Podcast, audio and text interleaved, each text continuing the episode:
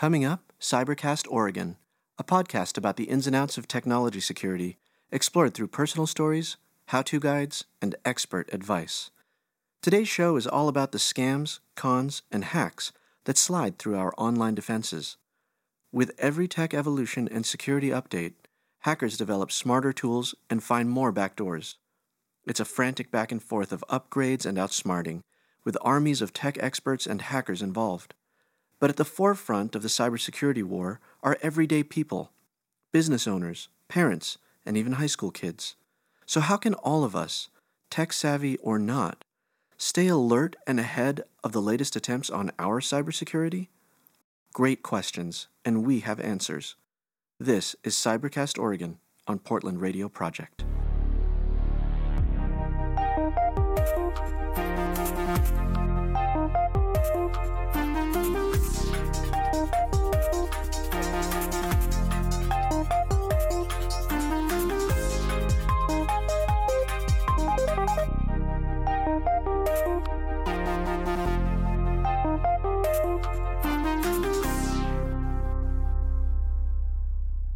Is Cybercast Oregon, and I am your host, Kedma Ough, with the SBDC at Mount Hood Community College. 2018 is here, and with it, a whole host of industry predictions of what will dictate this year's cybersecurity experience. Experts are forecasting an evolution in the sophistication of cyber attacks, but we're also seeing old tricks and scams recycled. On today's episode, we're going to sift through trends and threats and try to puzzle out how to stay one step ahead of cyber criminals when it comes to scams, cons, and common fraud schemes. So let me welcome to the show our guest experts.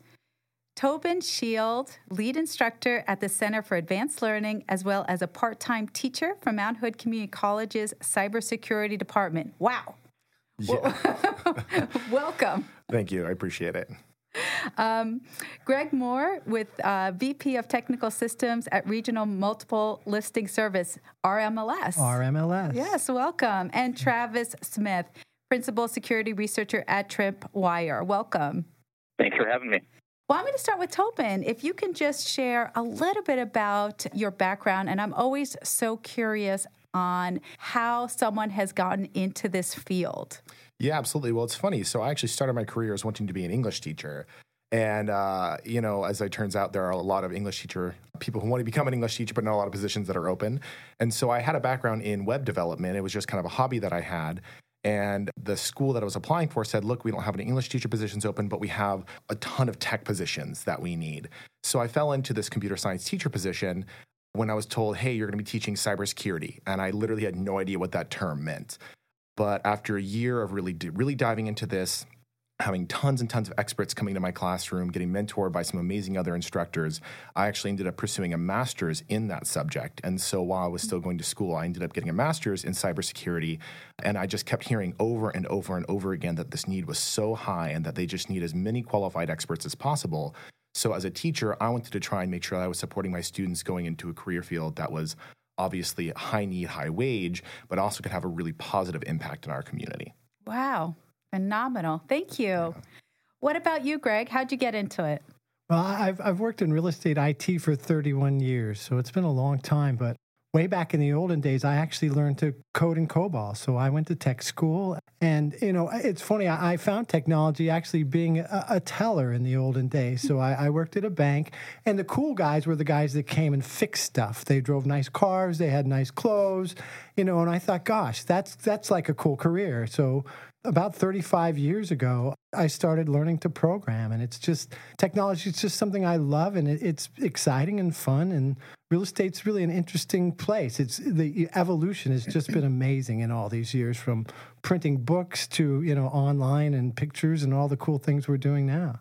So be- I have to ask uh, because you started 31 years ago. Did you program on really large computers that are like the size of a building, or Well, they were like refrigerator sized machines. And the fun thing is, when we were in class, you know, if somebody did something stupid, they had to restart the machine while you're coding. So, you know, we learned a lot of lessons about technology, like save every 30 seconds and those kinds of things. But yeah, it, you it. know, it, yeah, it's just cool. When I, when I actually took my first real job in IT, they were carrying the card punch reader down. So you get some real concept of my age at that point. Yes.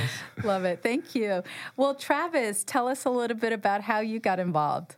Yeah, I had a background of computer science when I went to college. And when I graduated, my roommate was working for a security startup company down in the Bay Area at the time. So he just told me, "Hey, come uh, come work here. It's a really fun company. It's only a handful of people." And I kind of fell in love with with cybersecurity at that point. You know, going through college, I didn't really take any security classes or know what security was really all about. So kind of getting my feet wet, jumping in basically head first into the security world was really immersive for me. And it's been a lot of fun. You know, yeah. There's so many different segments of cybersecurity that going into it with a fresh mind and not, you know, having a mindset of this is what I want to do really allowed me to pursue my passions and be successful at what I'm doing. Well, thank you. And the reason I bring it up and why I'm so excited is as many of us know, cybersecurity jobs are there's just not enough of us to fill them. And so we may have people listening to this saying wow I, I, would love that opportunity. So it's so important to share where we've come from. Well i want to lead the first question to really talk about what you think are the top threats that individuals and small businesses may be facing today especially in light of what we're seeing as some some of that 2018 forecast. So if i look at some of the threats there's everything from whether companies can meet their cybersecurity compliance regulations. There is state threats where more states are being attacked. There is certainly scams, everything from Medicare to just tax scams. So, you know, if you're thinking about the forecast, I'd be curious to hear from each of you what you believe are the major threats happening to individuals today and small businesses.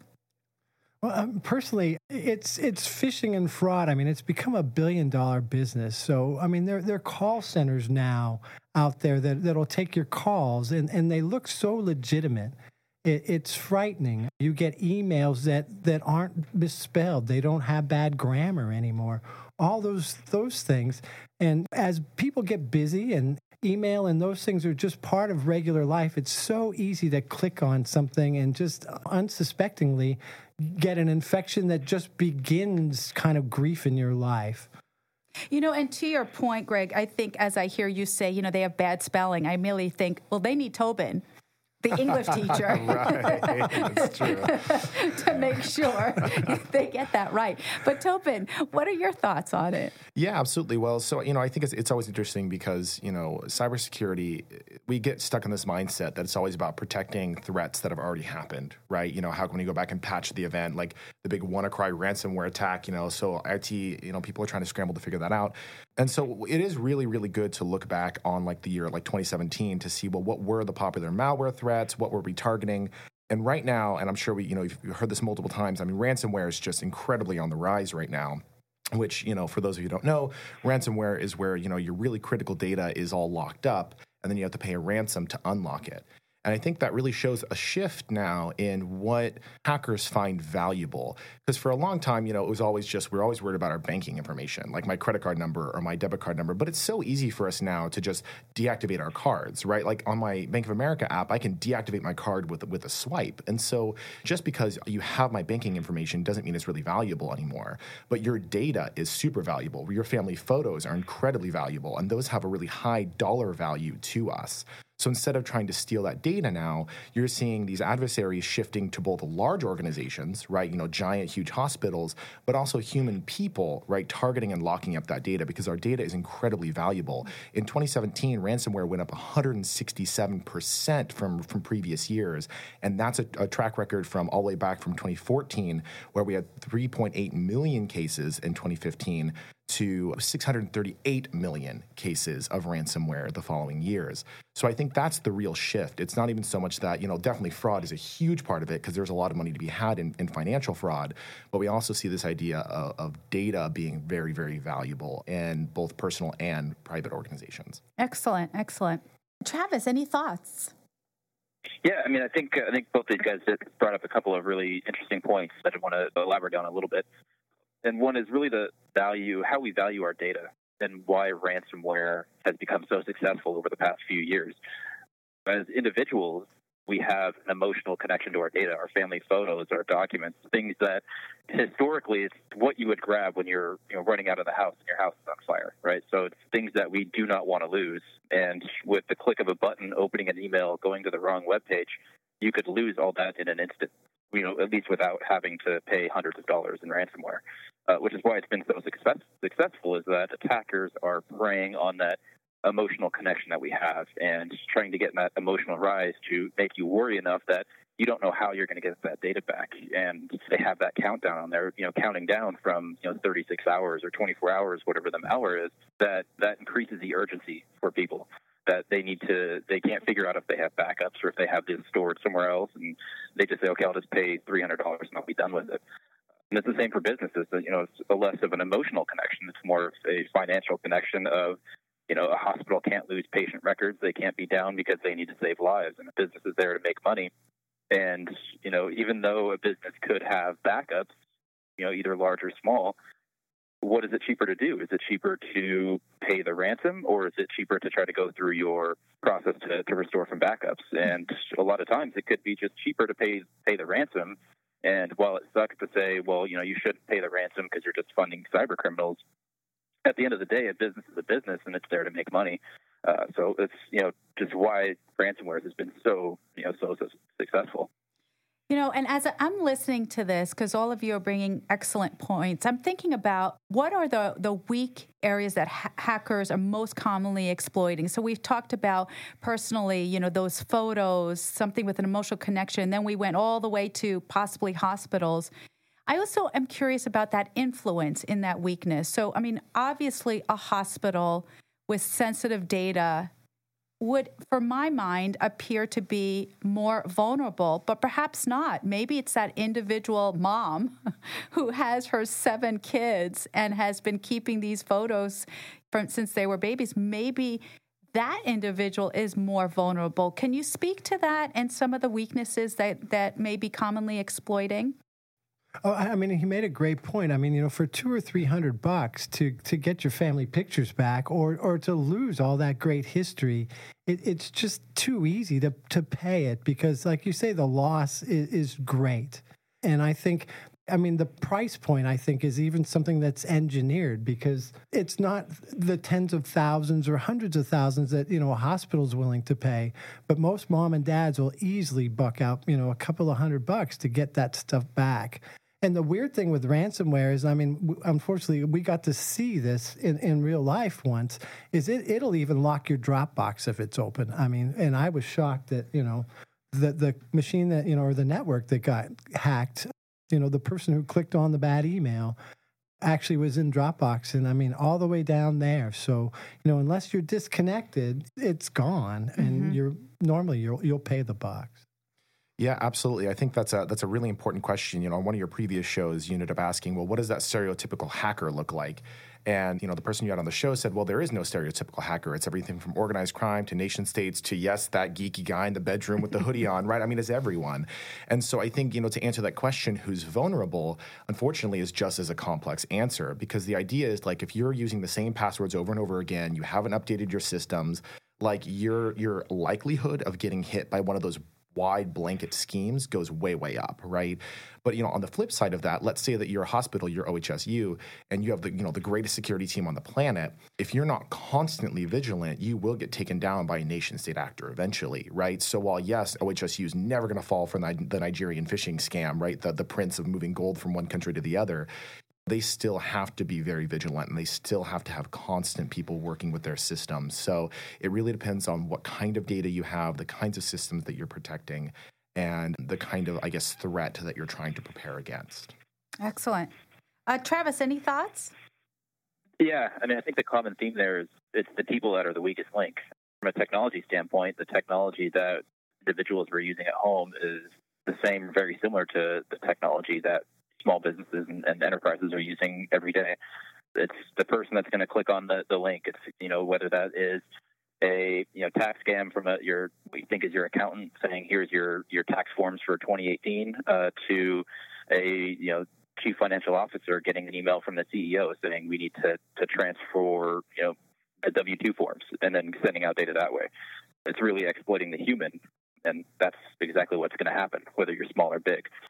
But the, one of the, the points you were bringing up about Bitcoin is that it's so easy to pay that three hundred dollars, or sorry for ransomware, is you know three hundred dollars in Bitcoin. We've actually been seeing I don't know the right word here, but criminals are more timid to release new versions of ransomware with hard coding the value simply because of the volatility of the Bitcoin market over the last six months. You know, previously they'd be able to use the same piece of malware and say, "Give me, you know, half a Bitcoin," and then they'd be good to go. But now, half a Bitcoin could be ten thousand dollars today, could be twenty thousand dollars tomorrow, and the day after that, it could be three hundred dollars. So, the way criminals are going to be monetizing their schemes is probably going to change in the coming year if the the cryptocurrency markets are as volatile as they have been. Well, I'm trying not to be scared because we're here to promote and support and help resources. But as I'm listening, I'm wondering how sophisticated and targeted they are when we think about companies. So, is it more of a broad cyber attack, or is it pretty specific where maybe they're aware they're going after construction industry they're going after the agriculture industry I, am curious to know are you seeing trends that actually will target certain industries aside from the financial, which is pretty much the given in healthcare? But are, do you see subset industries that could be more vulnerable, or is it cross the map and, and again, sort of more broad in nature? You know, I can definitely speak to this idea. Like I said, you know, we, hackers are now shifting away from, you know, what do we find, what do hackers find valuable?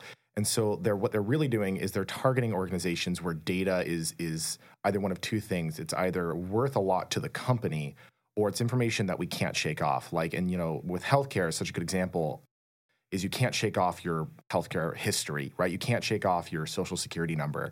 And so for that reason, the education sector has actually been targeted pretty substantially because what they're doing is they're now stealing, you know, sixth and seventh graders' social security numbers and their their personal information because they go open up bank account informations in a seventh grader they're not going to know about their credit you know their credit score tanking until they go to take out you know their first loan for buying their first car and they're 18 19 and so they get away with a lot of this fraud for a lot longer. So from a school perspective, you know, we've had to lock down incredibly both at the college and at the high school levels in protecting our student data because schools are getting hit with ransomware.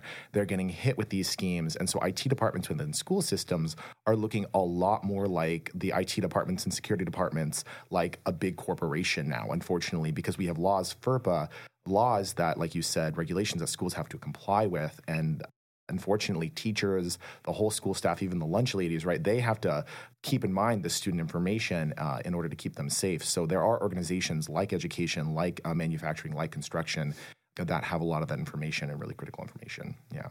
Wow. Well and obviously real estate's a big target. You know and what they're after there is usually they're looking for those funds transfers. Mm-hmm. So, I mean, you know, we're telling people even be careful what you're putting out on social media because that's, you know, once you identify yourself in, into an industry, whatever it is, you know, that, that target gets more refined and those emails get better and better. And, and I was saying this morning, you know, I, I got a real fun email that said something about, you know, look at page nine of the contract. Well, I'm in real estate IT, so I knew that that was a great phishing, you know, email. But if you think I'm a busy realtor, you know, it's really hard to think, well, gosh, I, I'm in the middle of a transaction. You know, I need to get this thing done. So wow. it's it's really, I think they're doing a great job now. Yeah, yeah, absolutely. Travis, any thoughts?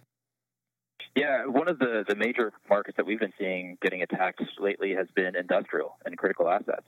So, you know, power supplies and, and dams, nuclear plants. You look at overseas, a lot of attacks happen there and then they start migrating into, you know, the Americas. And one prime example is Ukraine when they got their, their power grid taken offline. And that's actually a, really uh, brilliant way that they went about their attack, um, in which they you know, they phished the engineers that were looking at the, the you know the screens of showing the power supplies of everything, and essentially gave them a piece of malware and to spoof their screen and said everything is looking normal, while you know underneath the hood they're you know kicking over power uh, conductors and turning off the power for 200 and something thousand citizens. But what was really brilliant at the same time is they did a denial of service against their call center. So the actual customers, the people at home, had no way to actually call in and tell the engineers that the power was out. So the power went out for a huge uh, amount of time. And if you look at the, the systems that industrial is running, uh, a lot of these are running on outdated hardware.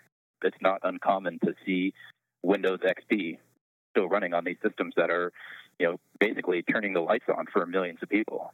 And if you have a, a machine that's running outdated, unsupported hardware that's not getting security updates from its vendor, that's in, introducing a ton of risk, but it's risk that is necessary to keep the world running. You know, as I listen, it's so shocking because it's it's it. The truth is, is these are really sophisticated companies, and if I think about it, I'm wondering how profitable they are. So, I'm just going to lay it like I always do. If I was unemployed and I decided that I wanted to get a job as a hacker, is this like a $50,000 job a year, a 100,000 or are we in the millions? I mean, how profitable is this from an individual who decides to do it or a, a company who's taking on this as a serious business? it's a billion dollar industry, so I'm sure if you're very successful at, there's hundreds of thousands of dollars coming your way. And I mean, the scary thing is, you know, it's almost like shareware software. I mean, you know, ransomware is out there where, as you say, if you're an unemployed tech, you can just get out and pick up, you know, some software and cook it a little bit and, you know, set your price and tell it where to send the money. Wow. Well, you know, I can tell you, I'm all into cybersecurity and, and computer science. And so, of course, I asked my wife for Christmas for some hacking tools, right? and it was just so scary because, you know, it, it, came to me. I got two really scary tools that the website had beautiful logos on it, had a customer service support number. It came to me in this gorgeous box. It has funny names like the Bash Bunny and the Wi Fi Pineapple, right? and the, the, the, interfaces are, are pretty, they're refined. A designer helped make these. And so, to answer your question, I mean, yeah, it takes a little expertise, but I think the the skill level and that that uh, the learning curve for a lot of this technology is substantially reduced, right? And and not only are they spoofing call centers, but the reality is, if I buy this malware kit, I actually have a call center I can ask to help me go through the malware and say, "Hey, my malware's not working. Help me out," right? And so I think to answer, you know, as far as the dollar amount it just depends on how much you're willing to invest in it if you're going to join an organized organization but from an individual person just the cost to entry is much much lower than it used to be and it's kind of fun and their tools are cool so you know what i mean like i don't know like it's awful. we are not promoting that's true but no but, but the thing is though is, is it, it, it's a bummer because you know we're trying to ask ourselves like how do we stop people from getting into that market right yeah. so it's definitely scary to see that trend moving forward Absolutely. no and it's and it's true and and actually you know in all uh, you know all humor aside I love the fact that you are an educator and you are looking at these hack tools because that's how we become smarter is to understand what the criminals are doing. So kudos to you. Just don't hack me. No, uh, I won't. Travis, one one last thought. Yeah. So I mean, I think you said you know, there's it's really low cost entry. Still waiting on the 2017 numbers, but in 2016, the return on investment for ransomware uh, for the attackers was 1,300 percent, and that's not wow. not wrong. That's 1,300 percent. So you put in, you know, five, ten thousand dollars, you're gonna you're gonna make quite a bit of money on a ransomware campaign, and it's simply because that there's exactly as it was said before. There's just these kits that you can go and you can you can pick and choose what components you want. You'd say, I want ransomware, I want a keylogger, I want command and control, and it gets bundled all together, just like you're sitting at Subway picking out a sandwich.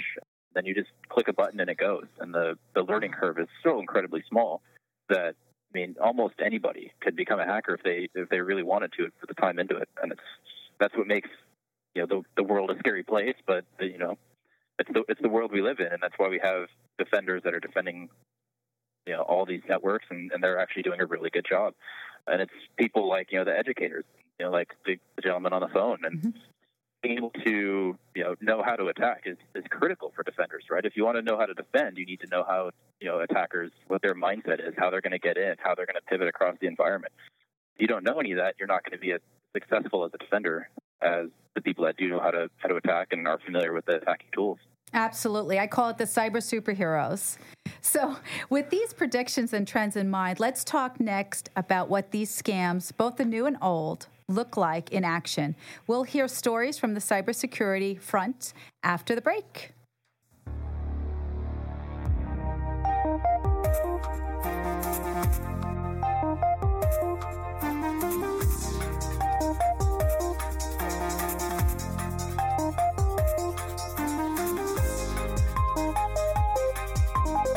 Support for Cybercast Oregon comes from Mount Hood Community College Small Business Development Center, working with entrepreneurs to create, grow, and protect successful businesses. Learn more at mhcc.edu/sbdc. What's a common way to be fooled by cyber criminals, assuming you're not a target?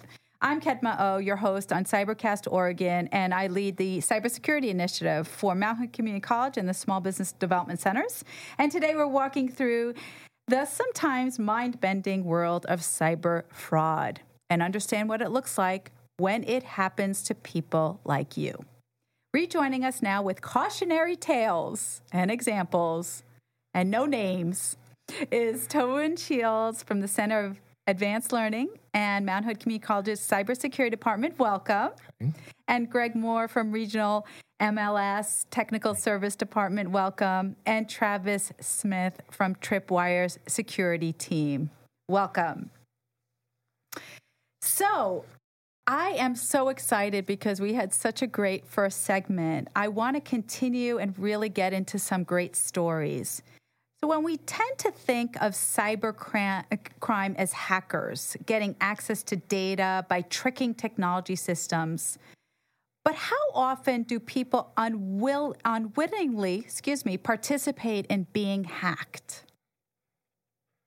It's so easy. I mean, plugging your phone into a place that'll give you a free charge you know the, the, data can can fly right back out so uh, you know what you think is very innocent really can begin to, to get you in trouble. They can plant stuff on the phone and they certainly can take all your contacts and all kinds of information off of it, all the way down to your email. So then they can again start working through that and, and seeing where those targets might happen to be. Yeah, absolutely. You know, I think it's really important. You know, whenever we see hacking portrayed in movies, it's this really intense, brutal process with screens all over the place, right? But the reality is that you know it takes a long, a lot of time, effort, and energy to go through a lot of these intense technical exploits but it only takes a few minutes to send an email, right? That might lure a person into into uh, you know giving credentials, and so even the most advanced, sophisticated hackers start with that email because it's e- easy, cheap, and it works. Verizon did a study of forty thousand security incidences of over almost two thousand breaches. And found that 43% started with social engineering. It started with and was successful as a result of an email campaign or clicking on a fishy link.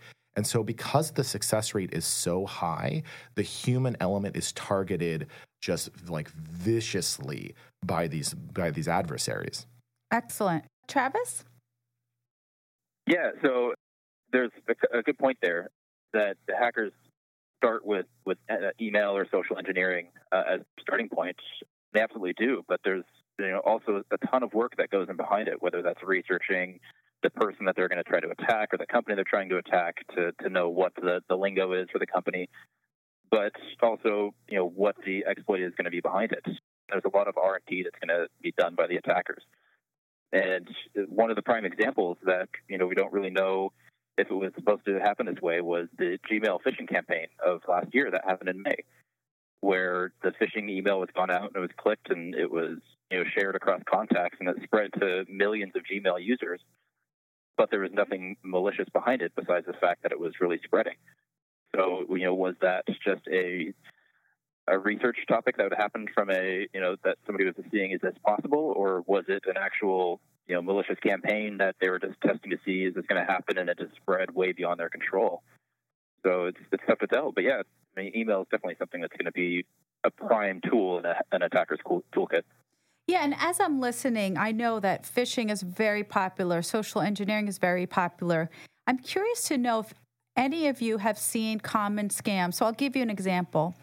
I'm very aware of phishing, of course, because of the work I do. Having said that, I happen to be in the state of Oregon. I'm certified as a woman owned business. It's a state certification. You have to go through requirements to meet the compliance. And last year, I get, guess what? Phishing email from the state about my certification. Let me tell you, that was real for me because it was very specific. Not many people have certification or have gone through that. And I I did not click on the link, but I do remember calling them to say, I want to make sure that this is accurate. And it was it was actually a phishing campaign. So in that example, have you noticed, especially to the real estate, have you noticed actual targeted language that would fool someone in the way that I almost really got fooled? Oh, absolutely. And I say, you know, it's really interesting to watch because I've received some, and I think it's from my social media postings that just as I'm involved in real estate. But you know, the one thing I think we always tell our customers is obviously they're very busy and they're they're normally on the run and uh, with their phones, and and it's so easy to click like an email I received that says, you know, let's review the contract. There was a simple change. The other place in real estate they're really going after is funds transfers. So they really are targeting, you know, once they get to your email, they're watching those conversations and right at the right place, you know, they'll, they'll want to change a transfer order. You know, oh, don't send it to this account. Gosh, you know, I, I need you to send it to, to another account. So, you know, we're, we're really talking in our industry that many things, you know, encrypted email is just going to become a norm. VPNs should become a norm for you, especially when you're out on the run. You know, you stop by Starbucks, you pick up your email. Well, you're on a public Wi-Fi network that, as we know, is really easy to to, to watch what's what's flying around. And and for people who are just joining us because you used a term VPN. Oh, sorry. Thank it's you. It's okay. Can you please elaborate a little bit? It's it's a virtual private network. So really, it's a it's a tunnel between you know the machine that you're using, your your phone or whatever, and and say the email server that you're pulling email from. So you have truly encrypted traffic from end to end at many times. And most companies now have them for you if you're working from home, doing those kinds of things to really protect that traffic that, that's moving along. Absolutely. No, I think that that's uh, again we kind of said that you know phishing scams. The definitely the the moving gold into Africa scam exists still, but but no, those those targeted phishing scams are so important. At an organization I worked at previously, I got permission from my employer to actually phish my staff. And so what I ended up doing was I took on some of the, the, mannerisms of my supervisor, but I also did a bunch of textbook like phishing scam stuff. Like it came from a Gmail, right? It was their name at Gmail. I misspelled some words. I was like, urgent, must change password now, please do now, right? I just all it. And, you know, we had about 20 people in our organization, and 13 people went through the process, you know? And it's because I used the name, I name dropped the, the IT person, but I made sure what I did is that all the information I included in email, I could have found from Google searches, right? I was able to find the name of the IT person. I was able to find the name of my supervisor because they're plainly on the directory. I was able to find all the names of my staff members because their directory was posted online, right? So, uh, you know, a lot of my, I got actually a lot of my, my coworkers were mad at me because I revealed it after the fact. They're like, this was so specific. No one would ever know their mannerisms. It's like you just email my boss for two seconds and you get their mannerisms, right? You get their signature, you get the their profile picture. And it was so scary effective because it was so highly targeted. And so I think that's where we need to be careful that you need to understand that textbook list of things that a phishing email has, targeted or not. That way you can protect yourself. You know, and before I, I get Travis' comment on this, back to your response, What's to say the cyber criminal is not in your organization? Yeah. Unfo- I mean, yeah. Yeah, unfortunately, insider threats are, are, are, massive, right? Whether the insider themselves are the hacker or the insider, you know, is a disgruntled employee who wants to make some extra money and partners with that hacker. And unfortunately, you know, when you as, as an employer are hiring someone, there's implicit trust that, you know, you elevate that person up into a, a privileged position that they're not going to, you know, exploit that permission. And while, of course, as an organization, you need to safeguard yourself or insider threats, there's a certain point where you just have to trust someone. And so that's why they they are and can be and are so dangerous to your organization when it happens. Yeah. Travis.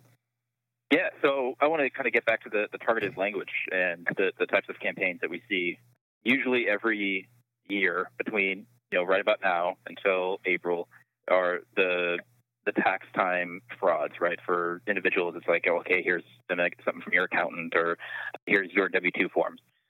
But you know, for businesses, it's quite common to see uh, phish communications between like the CFO and the CEO, where they want to share W-2s of the employees, and one, one of them is requesting it from the other.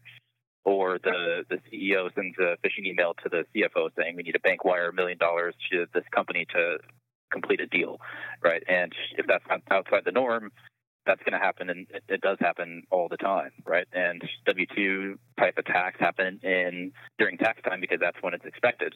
But there's also phishing campaigns that attackers always do consistently around major notable events. And one that, you know, everybody, both individuals and businesses need to look out for in the coming months is going to be around the Olympics, right? There's going to be emails saying, you know, click here to watch the Olympics or, you know, you know, click here to see this video. OMG, it's, it's amazing, right? You click on it and it's malware.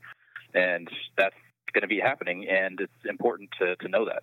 Um, and that's why training a human is so so critical, right? And that's exactly what we were talking about a minute ago. Is this your own employees, and it's something that's really important. And if you have never done it before, it's really easy. Just start simple. Um, do do the basics, which everybody should know. Uh, send an email saying I'm a Nigerian prince and click here to, to get monies. And that hopefully you have a near 100% click rate of people saying that this is phishing right. um, you know, getting more advanced and more targeted, and then eventually you can start doing the advanced phishing against your executive team to, to train them against the W two type scams to make sure that they're at least aware that that has happened. Excellent. You know, as I'm listening to this, and especially also with the first segment, I'm curious to know what are some of the common reasons for not maybe catching these cyber criminals, if it's trust or if it's lack of training or cybersecurity. So let me give you a situation. In our first segment, we talked about that mom where she'd be happy to pay $300. So she gets hacked. Does she call 911 and say, I have an emergency? What's your emergency? I've just been hacked. and who is it? I don't know, but I need you to take care of it. So, where does that go? You know, what do you know what the FBI is doing? And really, is it is anybody going to go after these companies for $300? What happens to that individual? Well, I say I, went to a seminar where the, the FBI and the NSA are, are interested in it, so they want to hear from you. They're not going to get your pictures back without you paying the 300 bucks, but you know uh, they they can kind of do some forensics to see where this stuff is coming from. And I mean, it, at least it gives them another footprint so they can begin to to follow that. So I mean, it, I thought it was kind of interesting. But you know, the FBI does at least encourage you to send them some information when when these events happen. Mm.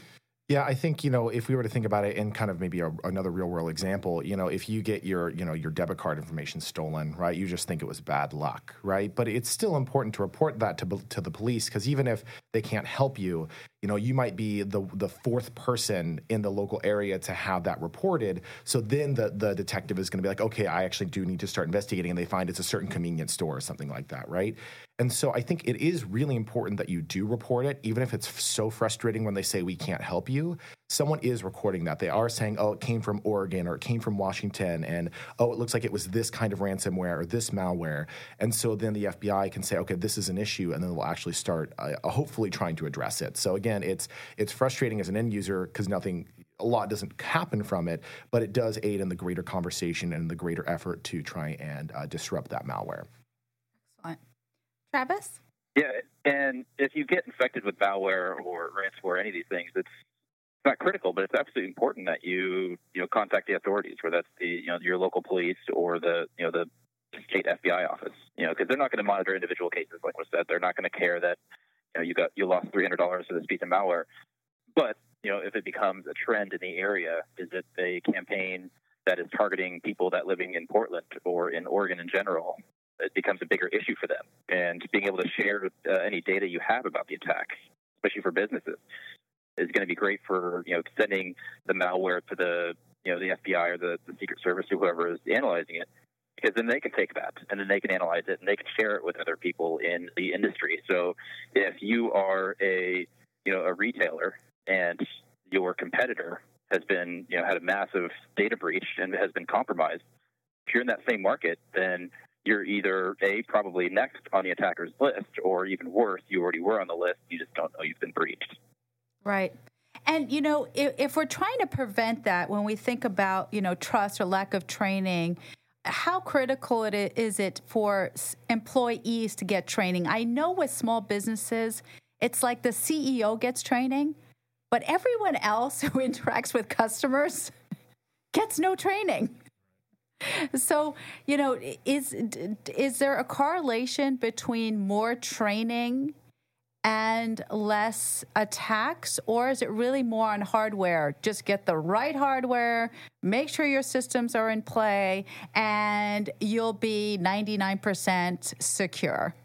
I, I think it's both. Um, you know, we really do try to tell employees if you're not expecting that email, please don't click on it. You know, the other idea is just type the URL in. You know, you, you don't need to use the, the convenient click always. So it, it, there is some training, and obviously, you know, making sure, as we're saying, you know, your your gear is patched. And I know it's a, it's a pain, you know, your your downtime and those kinds of things. But that's why those patches are out there. It, it's not they're trying to give you the latest, greatest, cool thing because that may slide in too. But most of the patches are all about security, be it Office or or OS, whatever it have to be. The, you know, your Windows operating system. Excellent. Yeah, and you know, I, I think to kind of answer that question, it's of course it's the complex answer. It's both, right? You know, it is the combination of human and and technology, and I think the right way to kind of approach that is to really bake security and and not just cybersecurity, but this idea of like organizational security, um, organizational like you want to keep the organization alive and safe and so that's true of whether or not it's cybersecurity, whether that's true of, hey, don't let suspicious people in. If you see something, say something. Like that should be lumped into the greater conversation of how can we ensure that our organization is safe, it's going to maintain a, a healthy, long life, right? And that that means that the IT department is doing their job to maintain their infrastructure, but that the employees also feel like that you know they're not just trying to catch a phishing email as they are they're trying to maintain a healthy safe organization, whether from from phishing to physical safety as well. So I think that should be baked into a, a bigger conversation within an organization. Excellent, Travis.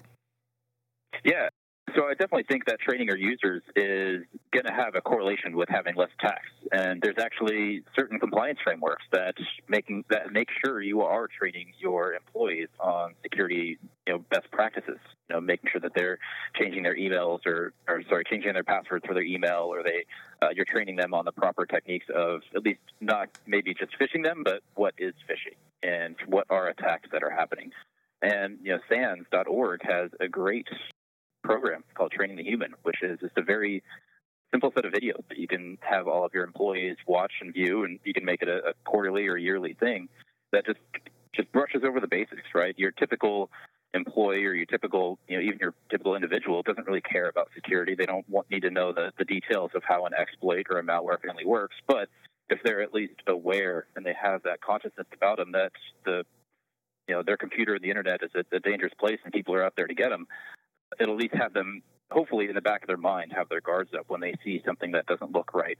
Then they can, you know, do the proper thing, like you know, call somebody and, and report something that is not right.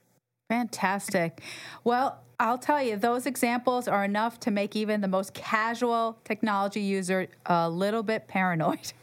So, next, we're going to cover how to take a proactive stance against sneaky cyber scammers and how that paranoia might actually come in handy after the break.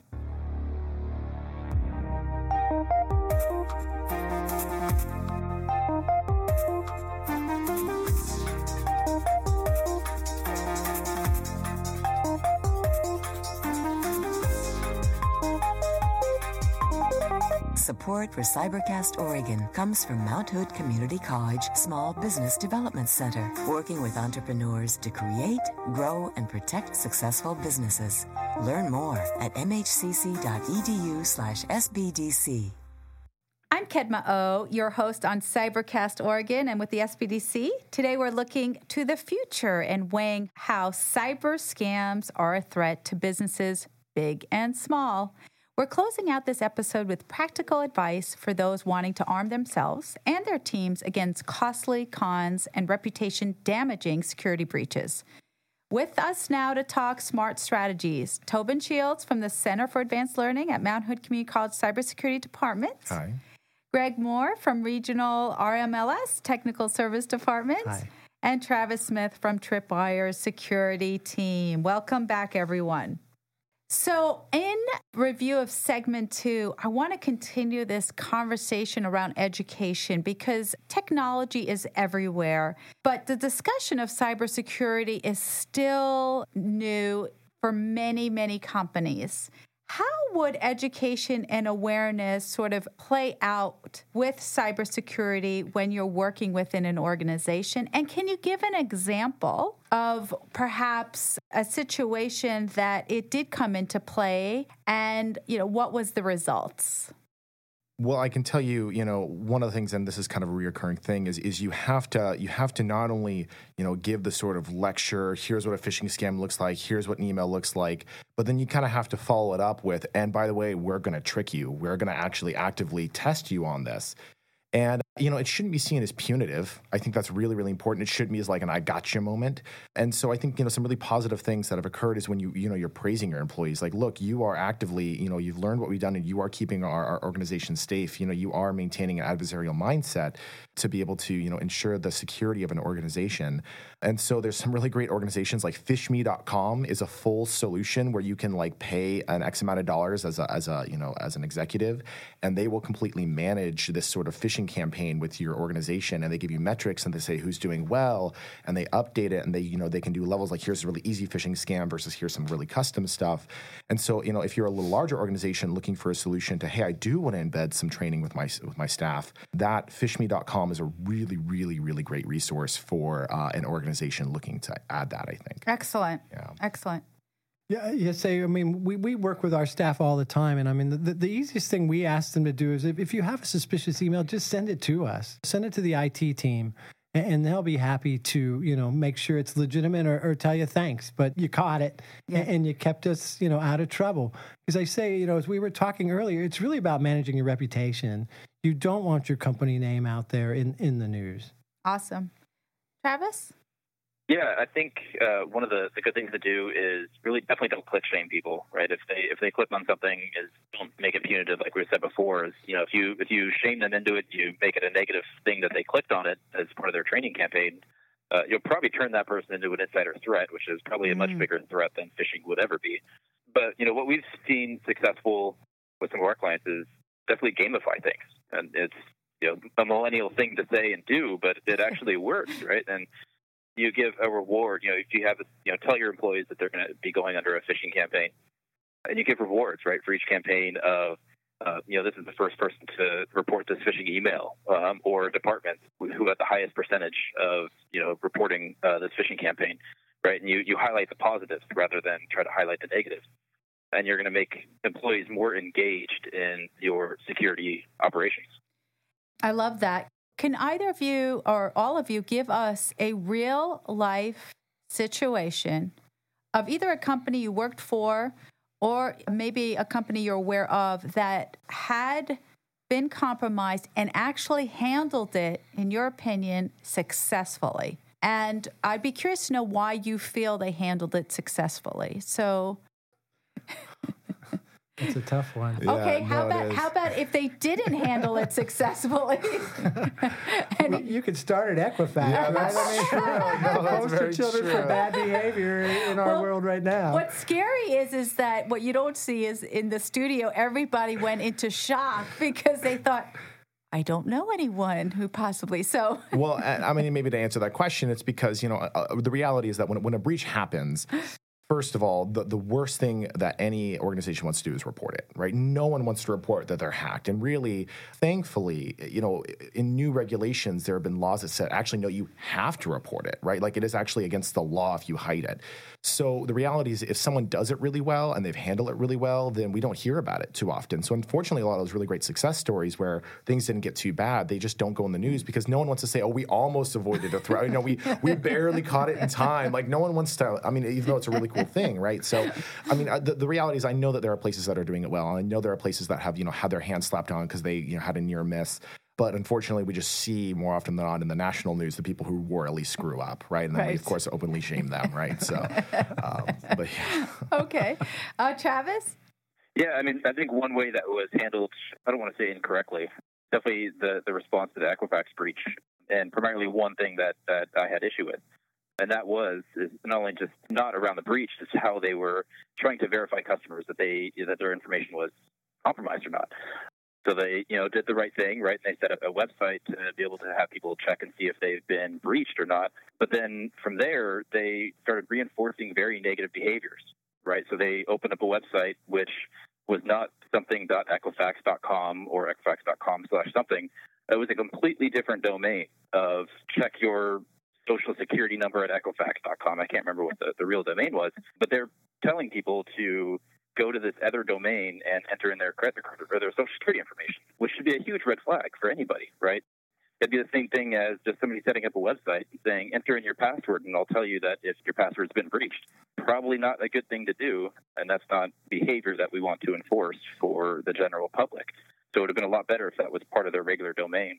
And even their, their social media campaign was tweeting out the wrong website because somebody, some security researcher had a issue with it, the same the same issue I have, and they just set up a different website that looked exactly like it and started tweeting out a different that domain name instead of Equifax's.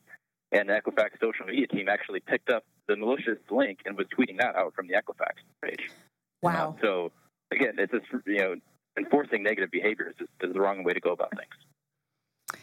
I'm going to keep it positive because there's because to your point there's so much that it, we can learn from this. So if we were listening to this and we are a business, maybe we don't have an entire department dedicated, but we really want to take away some good points from this conversation. What would be maybe 3 to 5 really good best practices? suggestions, resources. I love the idea of phishme.com. Never even heard of that, but that's a great idea. You know, reasonable, affordable, and actionable, something that doesn't have to take five years to implement. What would you suggest? Oh, I'd suggest first, I think, you know, passwords and, and password management and really train just the people to use different passwords for different things. There's some great, you know, freeware out there that, you know, you can install on your phone or somewhere that manages those passwords. So if you have to create a more complex password, you don't have to type it in every time. That's excellent. Excellent. Yeah, and I and I think uh, a really good best practice too, and this is sort of a common thing in the security field right now, is to shift our thinking away from passwords to passphrases.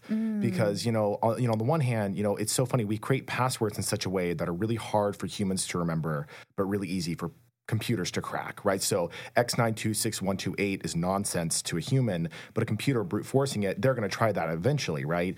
But the password Jack and Jill went up the hill to fetch a pail of water is like a million characters long, and a computer will never crack that. And you've already memorized that, right? and so, like, pick your favorite movie title and add a couple of numbers at the end. And, you know, it's a pain in the butt to type it, sure, but that's such a powerful way to then now, even the best supercomputer is never going to be able to crack that password, and it's super memorable, right? So I think that's a, a nice thing going from passwords to passphrases. I love it. I love it. Uh, Travis? Yeah, I mean, I, I definitely think not reusing passwords is definitely one of the, the biggest things just for password stuffing account uh, or attack, and that's simply because uh, you know I talk to a lot of different people that are non-technical, and I just always that's always the number one thing I tell them that's going to keep them safe online. Like, well, it doesn't matter. I mean, nobody's going to attack me or my, you know, the bank that I bank at is secure. They're not going to get breached. But the problem being is that you're using that same password on the, the hiking forums for Oregon, and they have absolutely no security, and they get breached. And it doesn't matter where an attacker steals a password from; they're going to reuse it on Bank of America and Wells Fargo and Chase and Twitter and Facebook, and they're just going to use those same credentials. So if you're reusing passwords, they're going to have access to all of your data. That's exactly why you shouldn't reuse passwords. But the number two thing being is, you know, patch early and patch often. A lot of malware uh, takes advantage of known exploits and known vulnerabilities. So by just installing Windows updates, or you know, it sucks whenever you open up your phone and you see a red dot on the App Store. To, you know, just go through and, and install those updates because they're usually there for a reason, and you know, usually should be there to protect you with negative without having a negative consequence on your the way your phone or your, your computer works. Excellent. How about each of you, one website resource you absolutely love, especially for trying to stay ahead of the cyber attacks? Website you go to and you love and you would recommend for others? Gosh, there, there's there's quite a few of them. Um, Just one. but I, I, you know, believe it or not, the FBI has a great site when okay. you look at their cyber stuff. I mean, and, and I think you know, in, in my role, it never hurts to, to be educated. So, um, and they will show talk about trends and, and those kinds mm-hmm. of things. You know, I love Wired Magazine, um, and they have a great online publication that actually has, if you look at their tabs, you know, all the different tabs, security is one of them. Nice. And what's great about that is they're just technical enough where, you know, people who are in the industry really appreciate it, but they're totally written in such a way that anyone can approach these articles. They're really current, they're written by some great technology professionals. They have even like this thing called the hacker lexicon, where they just define common, really trendy words so that if you're kind of periodically reading through it, you really feel like you're up to date in what's going on. Awesome. Travis? Yeah, probably the number one that I go to as far as looking at trends in the industry uh, is following Brian Krebs. I think his website is krebsonsecurity.com. Uh, he's a you know, former New York Times reporter, journalist, and he is always on the cutting edge of what's happening in, in the you know, cybersecurity world. Uh, he's it's not uncommon for Brian Krebs to be the first one to report a breach has happened in cases like Target, things like that, where he's the one that's breaking the news of a major breach or a major event in the cybersecurity world. Wow. Well, that's all for today on Cybercast Oregon. Thank you, Tobin, Greg, and Travis. If you missed part of the episode or want to listen again, you can find the show on prp.fm and iTunes under Cybercast Oregon. We'll be back with fresh episodes. In the meantime, stay in touch on Twitter, Facebook, and Instagram. We'd love to hear from you. Until next time, have a great weekend.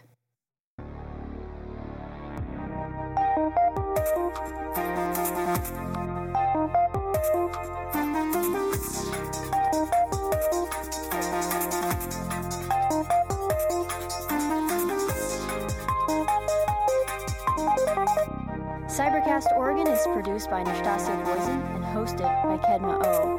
Tech support by Austin Holm, editing and music by Alastair Lee. This episode is made possible by Mount Hood Community College Small Business Development Center. Explore their workshops, online courses, and more at mhcc.edu/sbdc. Our show is produced in the studios of Portland Radio Project. Check out prp.fm for more information.